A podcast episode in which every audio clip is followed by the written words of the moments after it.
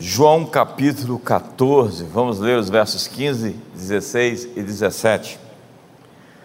Se me amais, guardai os meus mandamentos, e eu rogarei ao Pai, e Ele vos dará outro Consolador, para que fique convosco para sempre, o Espírito da verdade, que o mundo não pode receber, porque não o vê nem o conhece, mas vós o conheceis, porque habita convosco e estará em vós. Eu estou à busca de pessoas poderosas. Deus fez pessoas para serem poderosas. É assim que Ele nos fez, seres humanos capazes.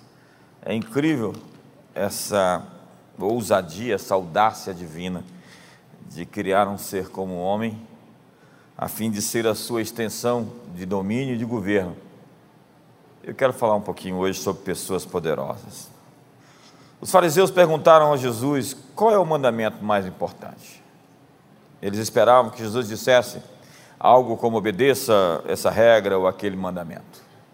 A cultura dos fariseus se baseava na prioridade da obediência em conformidade com as regras, muitas regras.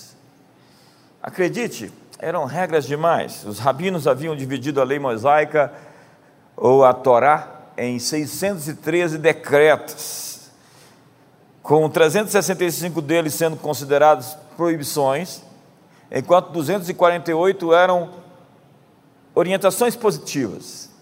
Quando eu vejo as pessoas perguntarem: isso é pecado, aquilo outro é pecado, isso se tornou comum hoje na internet, você percebe que a pessoa está vivendo sob uma égide religiosa e não sob uma nova aliança.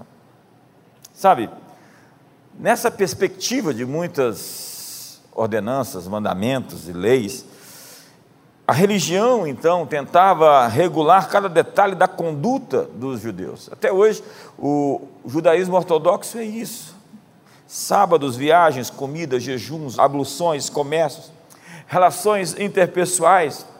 Então eles chegam e perguntam: qual é o mandamento mais importante?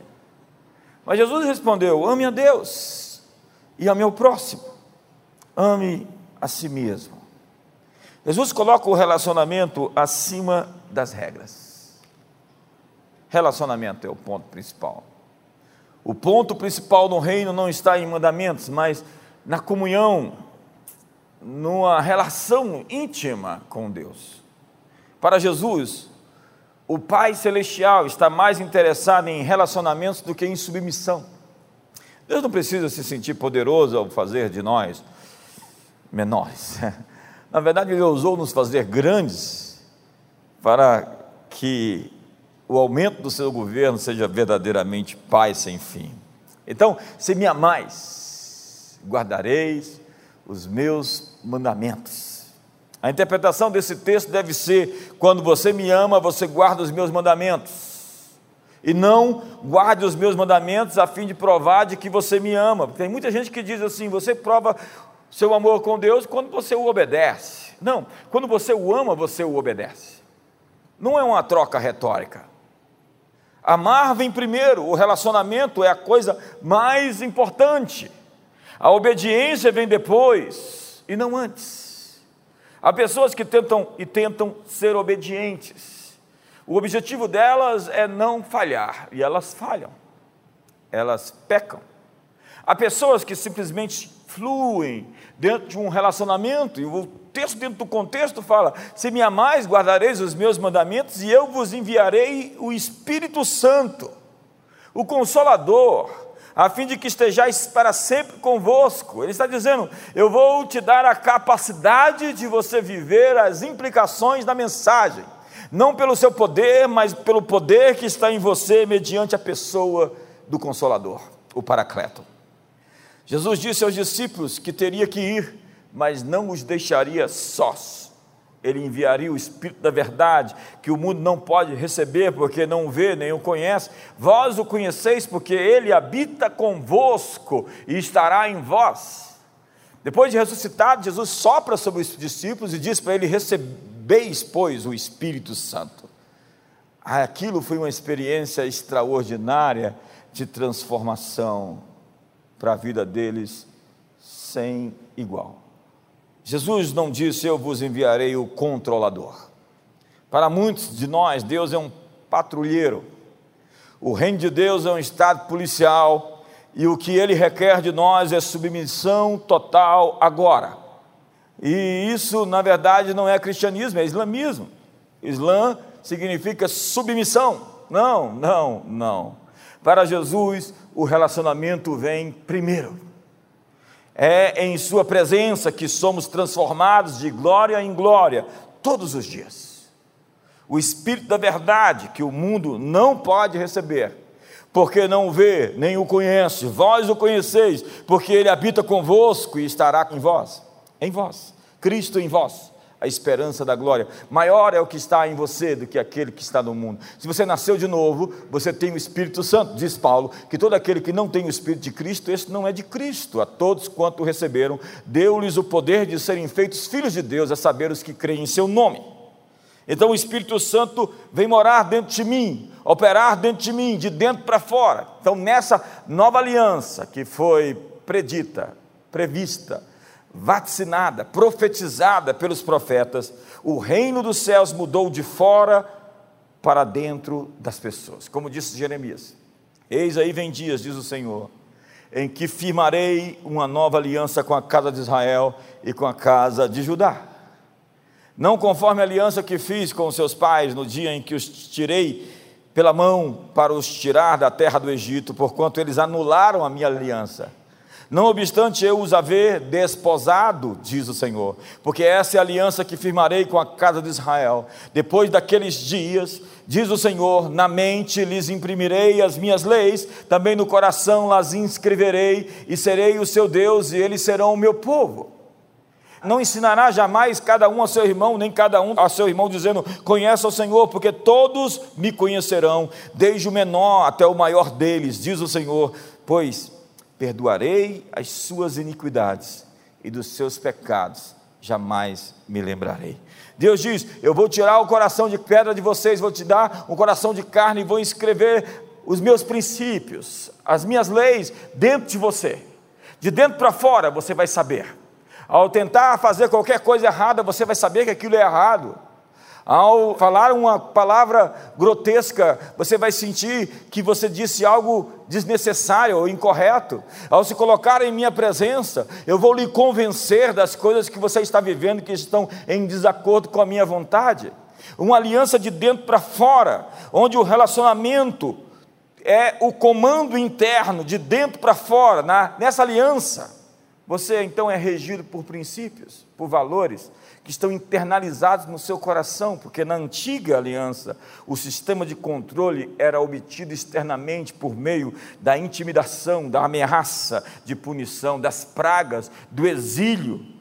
Como diz Deuteronômio 28, se vocês forem obedientes, vocês serão benditos no campo, na cidade, benditos ao entrar, benditos ao sair, benditos o fruto do seu ventre, bendito o fruto da sua terra, bendito o fruto dos seus animais. Mas se vocês forem desobedientes, vocês serão malditos ao entrar, malditos ao sair, maldito o fruto do seu ventre, maldito o fruto da sua terra, e aí vai. Então, nesse período era necessário um sistema de controle com um instrumento de correção para que o povo não caísse em rebelião. A feiticeira não deixarás viver, a adúltera morrerá. Era como se fosse uma coisa que não tinha como modificar, não tinha um cordeiro que morreu pelos pecados das pessoas e a capacidade de colocar dentro deles o Espírito Santo a fim de não reformar, mas transformar de dentro para fora num novo nascimento. O cristianismo não é um sistema simplesmente de mudança de crenças, isso acontece depois, é um novo nascimento. Importa-vos nascer de novo, disse Jesus a Nicodemos. Então, como eu sei que nasci de novo, porque de um dia especificamente, minha vida mudou, e como eu sei disso? Eu sei porque eu não pude mais fazer as mesmas coisas que eu fazia antes, eu não pude mais ser quem eu era antes, simplesmente algo dentro de mim mudou, uma luz brilhou, a lâmpada se acendeu, e agora eu sou a luz do mundo, eu sou o sal da terra. Como diz Paulo aos Gálatas, vocês são luz, e a luz deve brilhar. Nessa nova aliança Deus diz: eu escrevi minhas palavras em seus corações e mentes. Na antiga aliança, todo pecado tem que ser punido. No paradigma do Novo Testamento, todo pecado já foi punido. Olha, eu perdoarei as suas iniquidades, e dos seus pecados jamais me lembrarei. A cruz de Cristo já lidou com a condição exigida para um relacionamento de intimidade com o Pai. Nossa força vem da nossa comunhão, nossa força vem do relacionamento, da sua presença em nós, de Cristo em nós, a esperança da glória. Nós não devemos ser controlados pelo medo, então. Não devemos ser controlados pela ameaça. Nada fora de nós é maior do que aquele que está dentro de nós. Maior é aquele que está em nós do que aquele que está no mundo.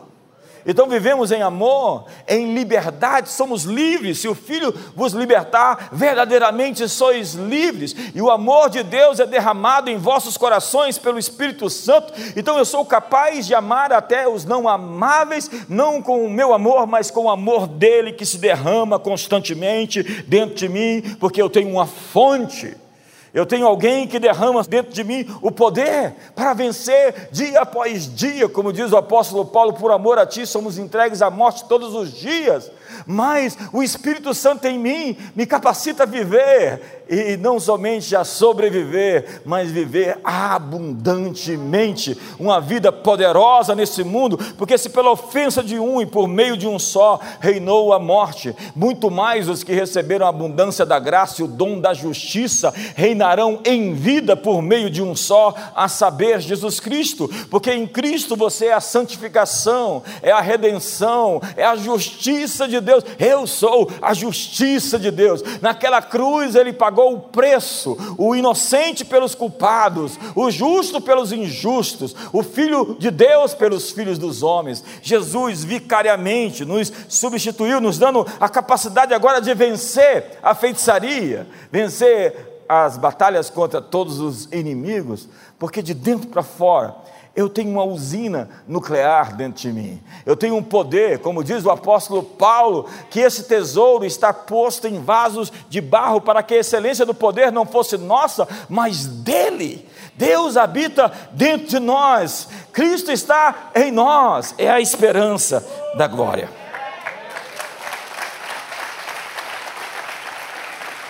E a grande questão não está em obedecer regra, aquilo é ou não é pecado, mas é o meu relacionamento, o meu respeito, a minha reverência, a questão de estar próximo, estar perto, de não ofendê-lo.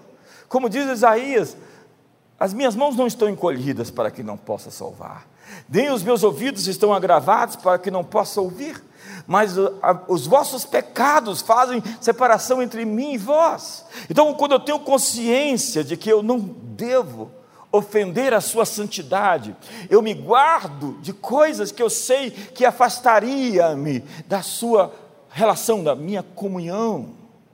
Não é uma questão simplesmente de faça ou não faça, faça ou não faça isso ou aquilo, é uma questão de a intimidade do Senhor é para aqueles que o temem. E o temor não é o medo, senão o respeito, a reverência. Quando eu tenho respeito por pessoas, eu de fato tenho intimidade com elas. Não existe intimidade onde não exista respeito.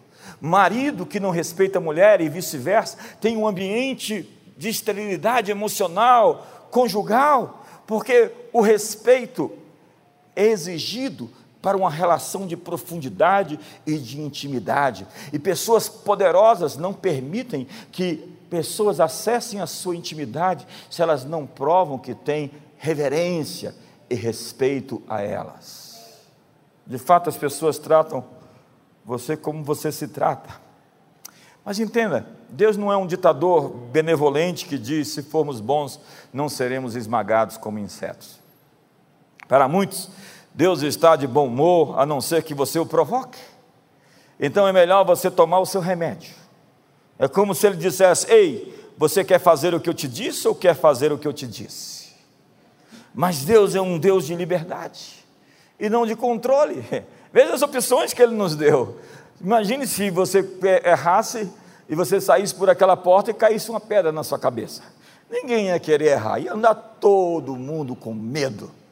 E não existiria liberdade, porque nós seríamos escravos do controle. O reino dos céus não é um governo externo. Se disserem que o reino está ali ou acolá, não creia, ele está no meio de vocês. É uma vida que brota de dentro para fora. Eu vos enviarei o Paracleto, que significa alguém chamado para o lado de outrem, ou seja, a capacidade ou a adaptabilidade para prestar ajuda, o ajudador. Era um termo então usado num tribunal para denotar o assistente legal, o conselheiro para a defesa, um defensor, um advogado. Em sentido mais amplo, significa o auxiliador, o consolador, o conselheiro, o intercessor, o fortalecedor, paracletor, aquele que consola ou conforta, aquele que encoraja e reanima, aquele que revive, aquele que intercede em nosso favor como um defensor numa corte. Muitos de nós, às vezes desanimados, estamos buscando ajuda externa, quando deveríamos ativar-nos internamente, através da oração, através da busca, através da adoração. Então, de repente, você se sente ativado, acordado, algo dentro de você desperta e você vê o rugido do leão rugir dentro de você. A.J. Gordon diz: embora todos os sinônimos previamente mencionados sejam corretos, nenhum é tão adequado, nem todos juntos são suficientes para esclarecer o pleno significado desse grande nome, o Paracleto. Eu vos enviarei o Consolador. Agora entenda, o Senhor é Espírito, e onde há o Espírito do Senhor, aí há liberdade. Relacionamentos só são possíveis se existe liberdade, e a liberdade promove um ambiente com muitas opções. Deus criou um homem livre, e o colocou em um jardim com muitas opções. Não foi o diabo que colocou a árvore do conhecimento do bem e do mal no jardim, não foi. Sem a opção de fazer uma má escolha, Adão e Eva não eram livres. Sem a árvore do conhecimento do bem e do mal, o homem estaria preso em uma prisão paradisíaca. A importância da liberdade para Deus é muito impressionante. Sem a liberdade de rejeitá-lo, nós não somos livres para aceitá-lo. A obediência tem que ser uma escolha, tanto que Jesus morreu na cruz para aqueles que o aceitam e o recebem, a todos quanto o receberam. Obviamente que a desobediência, no entanto, trará suas consequências, mas a árvore do conhecimento do bem e do mal não estava cheia de espinhos, ela não era feia e horrível, ou estava em algum monte muito alto e inacessível. Deus sempre nos dá opções. Caim, teu desejo é contra ti, mas a ti cumpre dominá-lo, você tem a escolha. Caráter não é formado na ausência de opções. Às vezes nós formamos nossos filhos tão cheios de faça ou não faça, e quando eles se encontram com o mundo lá fora, eles não têm a resiliência, a capacidade de resolver seus problemas, porque nós simplesmente os programamos com um manual de regras. E é incrível, porque 70% das pessoas que saem das igrejas e vão para a faculdade se desviam do evangelho, da fé. Onde está o nosso erro? Onde nós erramos? Deus não deseja lhe colocar em um ambiente perfeito e sem problemas. Ele não tira todas as opções de queda para lhe dar uma vida confortável.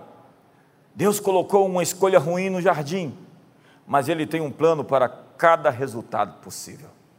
Em Apocalipse 13, nós vemos que Ele ofereceu um cordeiro morto antes da fundação do mundo.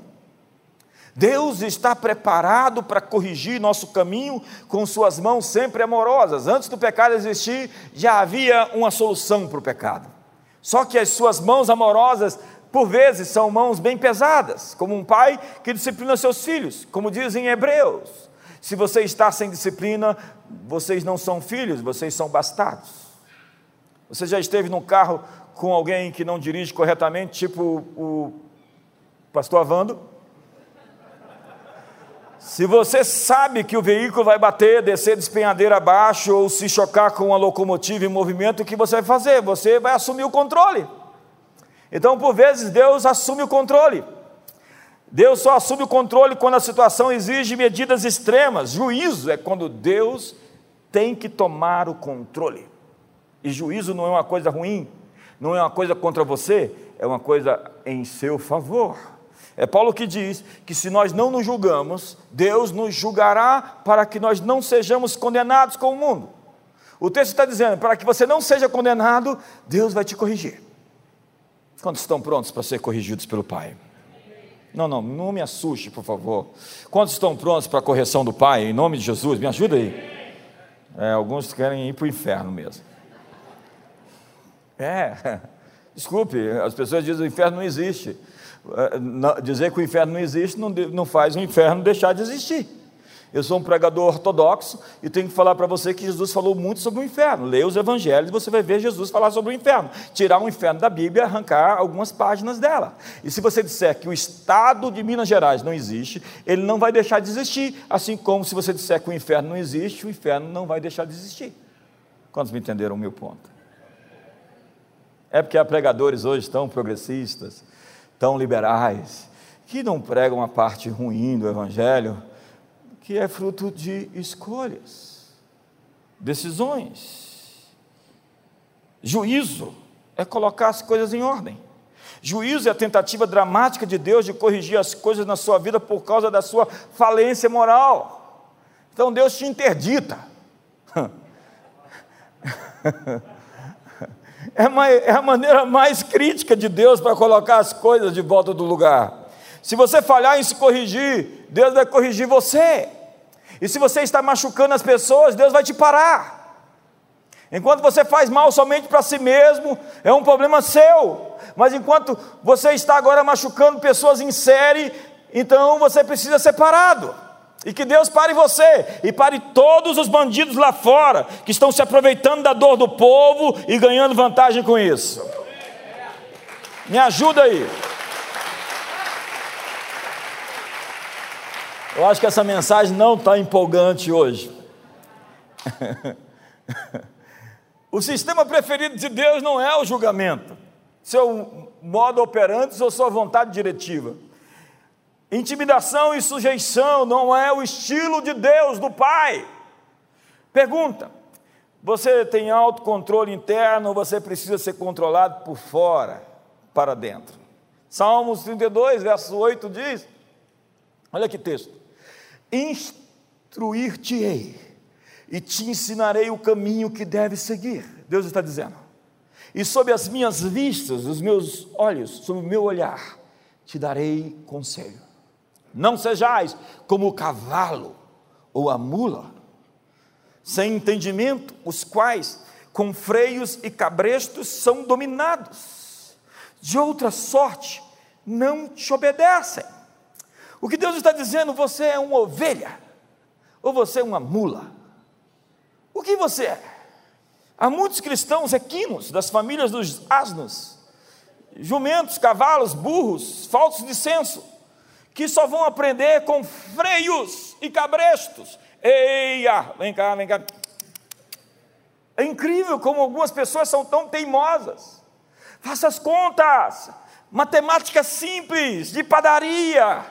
Faça as contas, tem situações que não fecha a conta no final, não dá bom, não fica legal, você machuca todo mundo, quando você comete um adultério, e você sai ainda queimado, fritado, quando você rouba a alma do ladrão, quando você promete e você não cumpre, você fica desconfiado de você nas próximas vezes, se deve se confiar em você mesmo. Será que eu confio em mim? E as pessoas começam a entrar em curtos circuitos existenciais, porque elas quebraram o manual. Você, entenda, existe um manual, só que Deus disse, eu coloquei agora o manual dentro de você, e você tem que aprender a consultar esse manual internamente. Se você perdeu a paz, é porque existe alguma coisa errada que você está fazendo. ou que você está crendo, que você está acreditando, volte para o seu ambiente de paz. Esses dias uma pessoa me procurou dizendo: olha, eu não dormi à noite, eu fiz uma escolha, fui enganado, perdi 200 mil reais assim, numa tacada, e eu fui lá e fiz um negócio. Mas vem cá, você não dormiu à noite, você estava incomodado, você estava sem paz, e assim mesmo você fez? Sim, então você merece. Deus nos avisa, Deus não nos deixa perdidos. Ei, nós não estamos por conta própria, existe alguém nos dizendo: ei, é por aqui, este é o caminho, andai por ele. Deus já avisou, você fez, a responsabilidade é sua agora. Animais tolos precisam de sistema de controle externo. Se você age como uma mula, talvez Deus vai ter que te tratar como tal. Se você não tem controle interior, vai ser controlado por forças exteriores. É isso que o texto está dizendo. Então Deus tenta evitar consequências sérias e danos irreparáveis. Mas Deus não tem a sina de controlar você. Pelo contrário, Ele quer te dar autonomia, como um filho que cresce e diz: agora vai. Deus ama ver seus filhos voando. O céu não está tentando controlar a sua vida. Deus sempre nos dá opções ilimitadas, pois essa é a sua natureza. Como você vai se virar com isso é a sua escolha. Há coisas na vida que não se tratam de castigos, mas de consequências. A vida é escolhas, recompensas e consequências. É o profeta Jeremias que diz: por que você está reclamando? Reclame-se cada um dos seus próprios pecados, dos seus próprios erros. Precisamos experimentar o peso da nossa liberdade. Algumas pessoas não gostam da palavra liberdade, porque liberdade tem consequências. O Dr. Myles Monroe escreveu um livro chamado Em Busca da Liberdade. Ele me disse que foi o melhor livro que ele escreveu. E ele fala como no terceiro, o que chamamos de terceiro mundo, que é uma expressão de um francês, ainda nos acostumamos com alguém para nos dizer o que temos que fazer. Então nós temos que ter um horário para acordar, um horário para dormir, um horário para comer. Alguém tem que ficar nos dizendo o que devemos realizar. Falta-nos iniciativa. Então começamos a transferir nossas responsabilidades. Mas há problemas que ninguém pode resolver por você. Resolver problemas que as pessoas têm que resolver por si mesmas é atrapalhar o desenvolvimento delas. E às vezes atrapalham você também. Então tem um alarme do carro tocando lá fora, temos que encontrar o dono do problema. Tem gente que finge: não é meu, tem um elefante rosa dentro da sala, esse aí não é meu não, temos que encontrar o dono do problema. Se você faz a tarefa do seu filho de quinta série, o que vai acontecer? Esses tempos atrás, muitos tempos, isso não acontece mais aqui, pelo menos há muito tempo não acontece. O pai veio entrar na briga da moça de 20 anos com outra moça de 20 anos, dizendo: por que está fazendo isso com minha filha? Deixe sua filha se virar com a outra moça do tamanho dela, deixe que ela aprenda a resolver seus problemas, deixe que ela tenha músculos emocionais. Deus dá a terra prometida para Israel, sabe como? Cheio de problemas. Tem 7 nações gigantes, poderosos lá, entre e conquiste. Há problemas que seus filhos têm que resolver por si mesmos. Então diga comigo, por favor: eu sou o dono do meu problema e eu vou resolvê-lo. Vamos lá, eu sou o dono do meu problema e eu vou resolvê-lo. Faz uma cara de quem vai resolvê-lo aí. É preciso lidar com a tendência de achar culpados e inocentar-se. Pode haver algum problema por aí que está procurando seu dono, e você não resolve seus problemas até que você os reconheça. Há um elefante rosa na sala procurando o seu dono. Tomara que você não sonhe com um elefante rosa hoje. Tomara. Stephen Kubrick, em seu livro fantástico, 7 Hábitos das Pessoas Altamente Eficazes, explora o princípio da proatividade e da reatividade. Reatividade é ser condicionado e afetado pelo ambiente físico. Cover diz: pessoas reativas constroem sua vida em torno da fraqueza dos outros. elas são controladas pelo tratamento que recebem de outras pessoas. Quando tratadas bem, elas se sentem bem. Quando tratadas mal, se sentem mal. Então, o princípio é, quem você é não vai mudar quem eu sou. Isso se chama liberdade. Pessoas mesquinhas querem roubar minha generosidade. Pessoas rebeldes querem questionar minha autoridade. As pessoas não vão roubar a minha liberdade de tomar decisões a partir de quem sou e não a partir das suas deformações. Então, onde Jesus chegou, ele era Jesus. Levando um murro no rosto, ele continuou sendo Jesus, ele continuou os amando. Na cruz ele diz: Pai, perdoa-lhes, eles não sabem o que fazem. Meu comportamento é resultado de decisões tomadas, de quem eu sou e não de circunstâncias externas. Meus sentimentos são subordinados aos meus valores. Você pode dizer, é muito difícil, é mesmo, mas o fruto do Espírito é autocontrole, e o fruto do Espírito não é algo que você é ordenado a ter. Eu já vi pregadores dizendo que você tem que ter o fruto do Espírito. Não existe essa de que você tem que ter o fruto do Espírito. O fruto do Espírito se torna você quando você cresce. Você não pode dizer para um laranjal pequenininho, dizendo, produza laranjas. Quando aquela laranjal cresce, aquele pé de laranja cresce, naturalmente ele produz laranjas. Quando um filho de Deus amadurece, o fruto do Espírito é desenvolvido e ele se torna capaz, efetivamente, de manifestar amor, alegria, paz, bondade, benignidade, fidelidade, mansidão, domínio próprio. E contra essas coisas não há lei, porque a lei do Espírito da vida está dentro dele.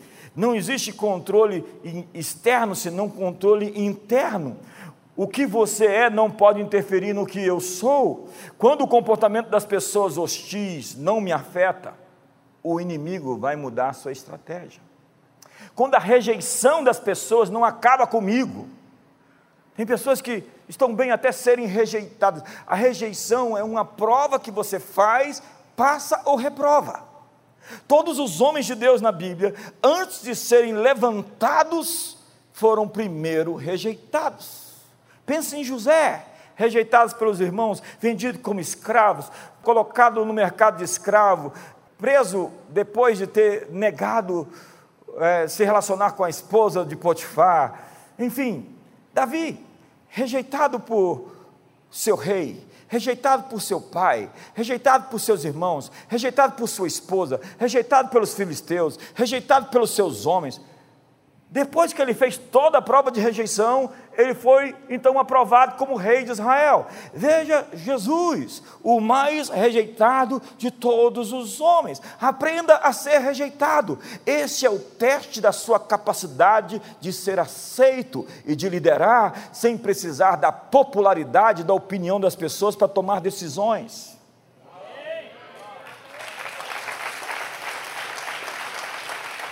Porque tem gente que, quando pensa, ela olha para o lado e pensa, e aí? O que eu devo fazer? Deus diz, eu coloquei dentro de você um sistema para você se basear, se nortear. Então eu não posso deixar que o quanto você me ama defina o quanto eu amo você. Eu não vou deixar que a forma como você se conduz influencie quem eu sou.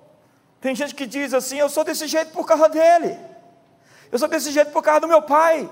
Meu marido me trata assim, é por isso que eu sou assim, um maracujá, bem maduro, viu? Até podre já estou. Não importa o que você diga, o que você faça, ou como me trate, eu serei eu mesmo.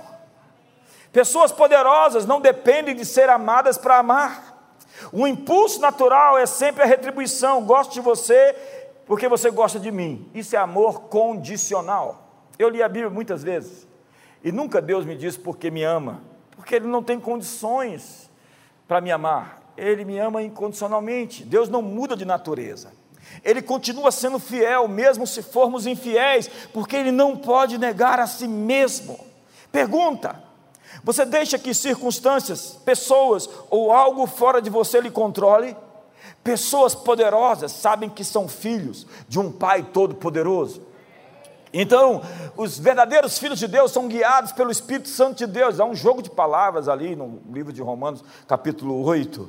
Então, voltemos ao Salmo número 32, que diz no verso 8: instruir-te-ei e te ensinarei o caminho que deve seguir, e sob as minhas vistas, sob o meu olhar, eu te darei conselho. Então, olhe nos meus olhos, veja o meu coração, eu vou te mostrar o caminho. O propósito de Deus é conectar a batida do coração dele com o nosso coração, os seus olhos com os nossos olhos. É como sintonizar uma frequência e andar nela. Nosso problema é que nós estamos andando sobre frequências rasteiras, frequência da mídia. Hoje eu publiquei lá no Instagram, alguém pergunta para o Snoop: Snoop, o que é negacionismo?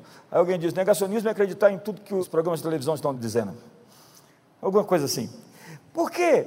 Porque nós estamos sintonizados nessas frequências que estão abalando nosso sistema de fé, estamos sendo bombardeados por tantas notícias ruins. Aí, desliga a TV, desligue as frequências ruins, desligue os contadores de fofocas, desligue os maldizentes da sua vida. Ei, se internalize e vive uma vida reservada, escolha, opte por andar perto das pessoas que te empoderam. E quando você encontrar essas pessoas mais fragilizadas pelas frequências ruins, e seja certo que a sua frequência está tão alta que você vai ser capaz de levantá-las da posição onde estão e levá-las para um novo nível. Me ajuda aí. Sabe, pessoas poderosas assumem sua identidade radicalmente. Eu vim aqui para te dizer: seja você radicalmente, seja você completamente. Você foi feito para ser uma expressão única de seu Criador, com uma atribuição diferente de qualquer outra pessoa. São suas impressões digitais que são diferentes, seu DNA, sua voz, são tão individuais que você não pode ser replicado. O inimigo contra o qual você deve lutar é a comparação. Paulo diz que a comparação é estultícia, é tolice, é estupidez. Comparação é a ferramenta definitiva na oficina do diabo, é uma ferramenta demoníaca. Pare de olhar para os lados para saber o que fazer, olhe para dentro de você. Teddy Roosevelt disse: a comparação é o ladrão da alegria. A comparação que muitas vezes leva à inveja, aos ciúmes e à perda da esperança. Quando atingidos pela comparação, nós somos pressionados para nos desconectar da nossa própria expressão e silenciar quem realmente somos. A comparação sussurra uma mentira de que você é menos do que outra pessoa. Só que a outra pessoa com quem você se compara está apenas brilhando, porque ela se recusa a ser outra pessoa que ela não é. Portanto, seja um individualista rude. O original é sempre mais valioso do que a cópia. Continue sendo fiel a você. Assim, o fator único que Deus deu a você brilhará, e você viverá plenamente a sua própria expressão e vai inspirar outras pessoas a fazerem a mesma coisa. Descubra quem você é e viva a realidade disso, porque os dois dias mais importantes da sua vida é o dia que você nasceu e o dia que você descobriu o porquê. Já dizia Mark Twain: pessoas poderosas chamam a responsabilidade para si. Jesus disse: não foram vocês que me escolheram, foi eu quem escolhi vocês. Você sabe o que ele está dizendo? É comigo. Você sabe o que ele está falando? Que o seu relacionamento com ele não depende de uma escolha sua, mas dele. O fundamento dos relacionamentos vitoriosos não é você me escolheu, mas eu escolhi você. A premissa não é você me escolheu, mas eu te escolhi, tem a ver comigo. Pessoas poderosas assumem a responsabilidade por suas vidas e suas escolhas. Pessoas poderosas estabelecem relacionamentos íntimos e duradouros. Eu respeito pessoas com relacionamentos a longo prazo. Me diga quantos anos você é casada com a mesma mulher, com o mesmo homem. Me diga quanto tempo você tem amigos que andam com você, próximo de você. Se você não tem amizades duradouras, eu quero dizer que o problema pode ser você, certamente é você. Se Bob tem problema com todo mundo, o problema é o Bob. Repito, John Maxwell, se alguém te chama de cavalo é uma mentira, se 3 pessoas te chamam de cavalo é uma conspiração, se 10 pessoas te chamam de cavalo, compre uma ferradura, porque você está precisando.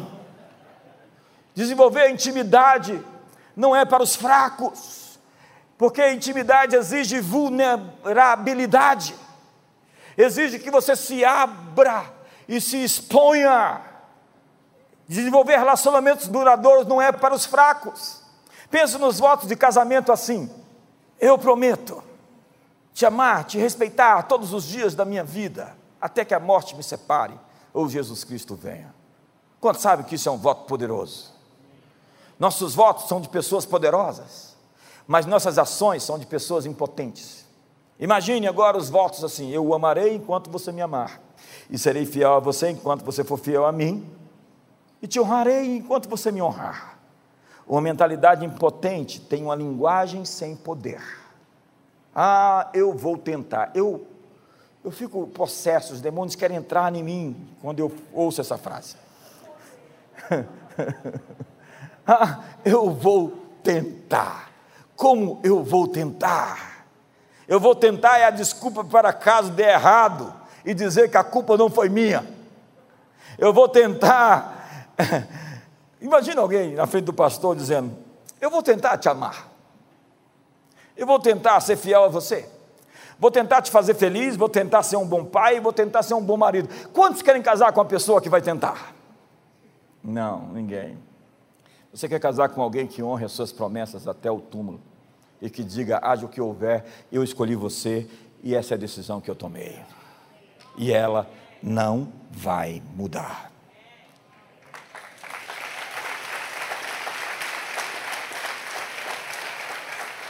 A crença do impotente é que você não tem poder de administrar sua própria vida. Tem algo como destino, forças que estão fora do controle. Eu já disse, profetas dobram a realidade. Profetas, eles modificam ambientes e atmosferas. Eles são capazes de lidar com as circunstâncias e de transformá-las em um novo mundo. Pessoas impotentes são treinadas a pensar que alguém é responsável por suas decisões. Elas pensam que tudo o que elas têm que fazer é obedecer. Quando tudo parece mais poderoso que você, então a vida se torna assustadora. Pessoas impotentes precisam que outras pessoas as façam felizes, as protejam e assumam suas responsabilidades. Então eu me caso com você porque eu preciso ser feliz, preciso que você cuide de mim, me proteja e assuma as minhas responsabilidades. Daí elas se tornam pessoas manipuladoras. Pessoas impotentes são manipuladoras. E elas manipulam com a lógica: eu preciso fazer com que as pessoas atendam às minhas necessidades. O impotente consumirá tudo o que a outra pessoa tem a oferecer. Daí a sua mentalidade de vítima. A culpa dos seus erros é de outras pessoas. O motivo de as coisas não darem certo não tem nada a ver com as minhas escolhas. Elas não têm poder para criar a própria vida. Então a sociedade, o país, os pais, o marido, os filhos, o chefe, alguém em algum lugar é culpado por eu estar infeliz. Essa é uma visão bem próxima do progressismo político. Acredite, o espírito de controle pode parecer um crocodilo ou um cordeiro, mas o que está por detrás é sempre o medo. É preciso fazer as pessoas assumirem a responsabilidade pela vida delas, baterem no peito e dizer: é comigo, se deu certo ou errado, tem a ver comigo, se eu vencer ou perder, a responsabilidade é totalmente minha. Pessoas assim são poderosas. Então, é primeiro responsabilidade, assumir sua própria infelicidade. Pessoas poderosas não pedem respeito, elas criam um ambiente respeitável, onde fica claro que somente pessoas que sabem respeitar vão poder se aproximar delas. Pessoas poderosas fazem a vida acontecer, elas se recusam a ser vítimas dos outros, elas exigem que os outros que a cercam também sejam poderosos. Seja poderoso, diga para o seu irmão: seja forte. Diga para ele: seja poderoso. Então, quando você encontra alguém se vitimizando, você pergunta o que você vai fazer a respeito, o que você já tentou, o que mais poderia tentar. Então elas confrontam os impotentes com responsabilidade e capacidade de fazer escolhas e controlar a si mesmas. Você sabe onde você está? Onde você está é o resultado das escolhas que você fez até aqui. Onde você vai estar em 2030 é o resultado das escolhas que você vai fazer até lá. Você está colhendo o resultado das suas escolhas, de baixa, de média ou de alta qualidade. Está na hora de tomar decisões radicais por um sucesso que ainda não foi alcançado. Está na hora de tomar uma posição de subir a montanha, como Caleb, ainda velho, e dizer: dá-me a minha montanha, eu vou conquistar os lugares altos, os lugares que Deus tem para mim. Está na hora de deixar o vitimismo para trás, o medo para trás, e dizer: eu vou me responsabilizar, eu vou assumir o propósito de emagrecer, de estudar, de ler o que eu puder estudar, o que eu puder ler, de me posicionar em relacionamentos infrutíferos, relacionamentos que me roubam, relacionamentos que me sugam. Eu vou me realinhar, eu vou me juntar aos grandes e serei como um deles. Eu vou me juntar aos matadores de gigantes e vou matar meus gigantes. Ei, me ajuda aí, por favor.